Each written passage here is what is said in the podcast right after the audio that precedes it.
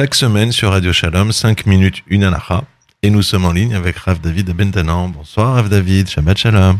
Shabbat Shalom, bonsoir Bernard. Alors ce soir, on va voir ensemble les mauvais rêves. Alors, qui doit faire celui... Qu'est-ce qu'on fait si on a fait un mauvais rêve? Quand on a fait un rêve qui nous préoccupe, ce qu'on appelle un mauvais rêve, c'est un rêve qui va nous préoccuper, un rêve, on se réveille de ce rêve et on dit, je, souffre du rêve que j'ai fait, eh bien, il y a un processus de hatavat ralom, de, on va dire, de bonifier ce rêve qui consiste tout simplement devant trois personnes, trois amis. Il faut dire ralom tov raiti, j'ai fait un bon rêve, et donc prononcer cette phrase, et que les personnes autour lui disent oui, c'est un bon rêve que tu as fait, l'interprètent positivement. Il y a un texte à lire hein, dans n'importe quel sidour, et c'est ce qu'on appelle atavat ralom. On, bonifie le rêve qui a été fait. Ça, c'est si le rêve que la personne a fait, c'est un rêve qui la préoccupe réellement.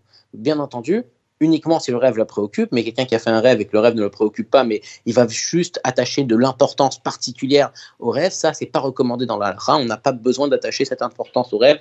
Les rêves, à la base, sont des choses qui n'ont pas d'importance.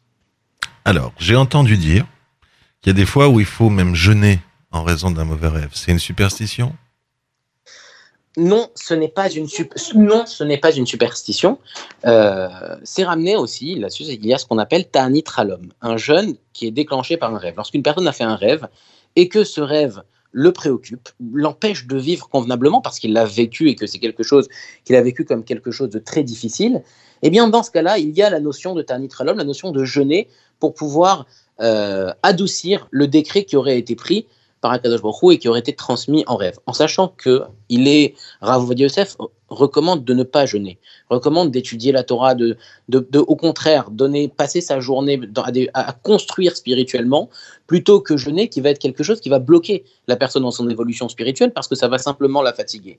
Mais si une personne sent qu'elle en a besoin plus pour se soulager en réalité que pour optimiser le rêve qu'elle a fait, oui, il y a ce qu'on appelle un l'homme, la personne jeune, alors que normalement, vous savez, un jeune on doit être pris, on doit être accepté sur soi depuis Mincha de la veille. Le Ta'anit l'homme, c'est quelque chose qui ne se prend pas depuis Mincha de la veille. Donc si quelqu'un fait ce jeûne, eh bien, il se réveille le matin après son mauvais rêve, il jeûne directement dans la foulée, dans la journée qui suit.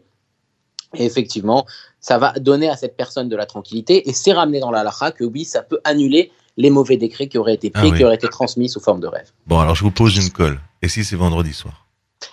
Si c'est vendredi soir, vous savez bien, Bernard, qu'on ne jeûne pas le jour de Shabbat. Shabbat d'Oretakol. Et Shabbat, effectivement, on ne jeûne pas le jour de Shabbat. Même Tisha B'Av, quand ça tombe Shabbat, on mange. Euh, il n'y a que Kippour où on jeûne pendant Shabbat. Mais il faut savoir que le Ta'anit Ralom, ce fameux jeûne suite à un rêve, c'est une exception. Vous savez qu'on ne jeûne pas Shabbat, puisque Shabbat, c'est un jour de Ta'anoug, un jour de plaisir. Et jeûner, c'est complètement l'inverse du plaisir.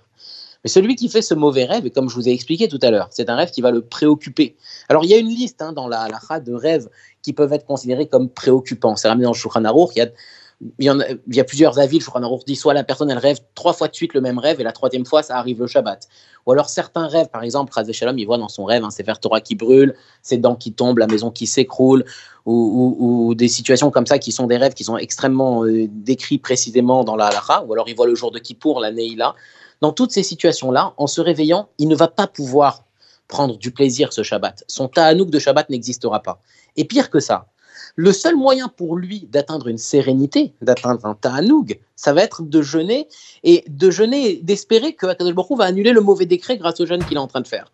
Donc son jeûne ne s'oppose pas au ta'anoug du Shabbat, au plaisir, au oneg Shabbat. son jeûne va dans le sens du oneg Shabbat. Donc là, on lui permettra dans ce cas-là mais c'est pas recommandé. Le Aruch dit de ne pas le faire. Mais c'est uniquement si la personne est dans une situation où ça la préoccupe énormément, on lui permettra de jeûner. Mais il va falloir qu'il obtienne le pardon parce qu'il a jeûné le jour de Shabbat. C'est pour ça que le lendemain, le dimanche, il doit jeûner pour se faire pardonner d'avoir jeûné le Shabbat. Et s'il est faible et qu'il peut pas jeûner deux jours de suite, il jeûne pas le dimanche, mais il rejeûnera une autre, un autre jour pour se faire pardonner d'avoir jeûné un Shabbat. Vous donnez une tzedaka à Shabbat Alors, donner la tzedaka, sachez que c'est aussi un moyen d'annuler le mauvais rêve, et c'est même un moyen d'éviter d'avoir à jeûner. Quelqu'un qui doit jeûner parce qu'il a fait un des rêves qu'on a cités, ou alors parce qu'il a fait un rêve qui le préoccupe, de donner le prix d'un repas à la tzedaka, c'est un moyen d'éviter d'avoir à jeûner et d'obtenir un mérite qui est quasi équivalent à celui du jeûne. Comment doit-on se comporter euh, si, euh, par exemple, euh, on nous demanderait pendant notre rêve, vous allez dire que je continue à vous poser des cols. Mais voilà, donc pendant mon rêve, on me demande de jeûner pendant Shabbat, par exemple. Donc faire le contraire plus ou moins de ce que vous recommandez.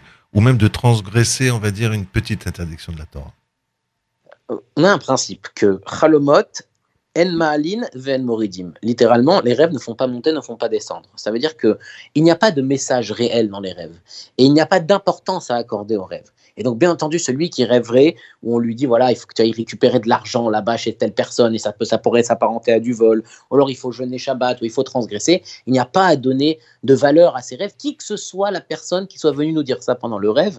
Le rêve n'a pas de valeur à l'Afrique, le rêve, c'est le fruit de notre imagination. Alors certes, il y a pu avoir dans l'histoire, on a vu des rêves qui étaient un peu prémonitoires, des rêves qui étaient un petit peu, mais ça ne doit sûrement pas aller à l'encontre de la halakha. On doit garder en tête que c'est en respectant la Torah et les mitzvot que nous serons protégés de tout.